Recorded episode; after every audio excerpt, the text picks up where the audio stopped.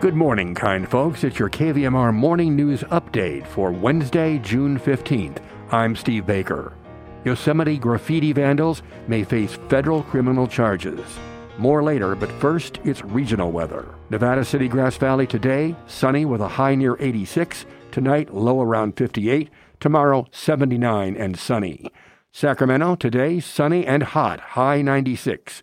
Tonight, low 58 and tomorrow 88 and sunny. Truckee Tahoe today sunny and a high near 80. Tonight a low around 46. Thursday 75 and sunny. Placerville today mainly sunny and a high of 90. Angels Camp today sunny, high near 95. Nevada County Public Health reports 113 new confirmed COVID 19 cases over the weekend, Monday and Tuesday. Out of 17,090 cases since the start of the pandemic, 210 are active. Eight people are hospitalized, none in ICU, according to Ubinet. And also, we're expecting a Nevada County election vote update sometime today. Well, the Nevada Irrigation District has been awarded $570,000 by the Sierra Nevada Conservancy so the district can continue its work to address burned forest conditions from the 2021 river fire and improve forest health in the Bear River watershed. NID's Bear River Wildfire Recovery Project is located on district owned lands on the steep slopes of the Bear River Canyon between Chicago Park and Lake of the Pines in Nevada County. This area is integral to the water supply infrastructure that NID manages for local communities. The project, with a total budget of $770,400, will remove burned trees on 150 acres of NID land in a mixed mid elevation ponderosa pine and hardwood that burned at high intensity in the river fire. The work will reduce fire fuels by treating burned and unburned forest areas. It also will expand defensible space adjacent to the communities of Lake of the Pines and Alta Sierra. In addition, the project will safeguard water quality and water supply and promote sediment attenuation through erosion control measures.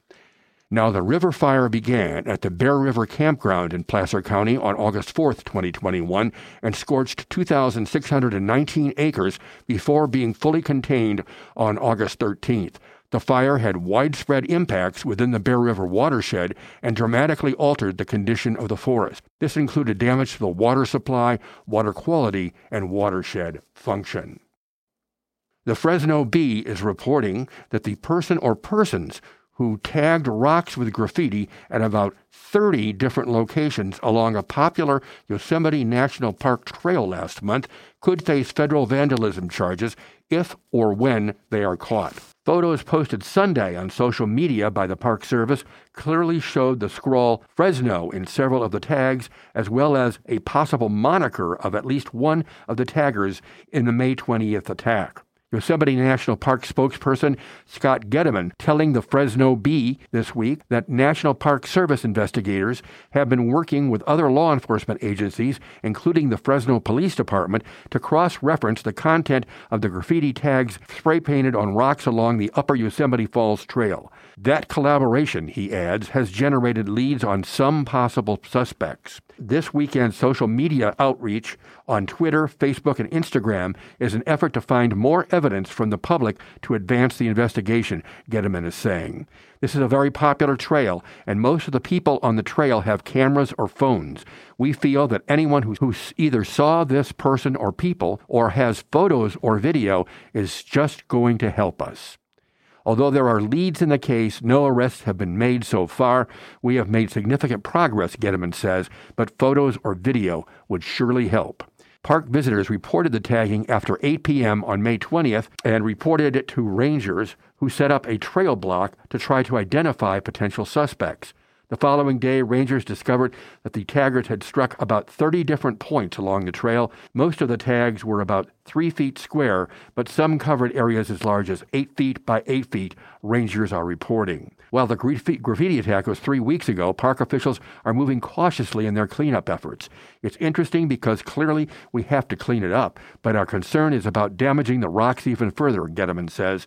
We're in the process of removing it, but we're taking extra care to not cause any more damage to tree roots or insects living on the rocks that were tagged. Gediman saying that the park has experienced graffiti before, including tagging on rocks, trees, buildings, and signs. There's not one particular product, particular way to remove it. Every site is different and a nearly 50 mile portion of Highway 70 in Butte and Plumas counties remains closed because of mudslides and debris flow near the Dixie Fire burn scar, the Sacramento Bee reports. And an attack on a Millbrae councilman, Millbrae's first Hong Kongese American City councilperson, Anders Fung had a brick dropped on his head during a visit to San Francisco in what he believes was an ethically motivated attack, the SFist reports. Downtown SF struggles. The city's downtown, its primary economic driver, is teetering on the edge, and officials have yet to come up with a plan to help the San Francisco area thrive again. That, according to the San Francisco Chronicle.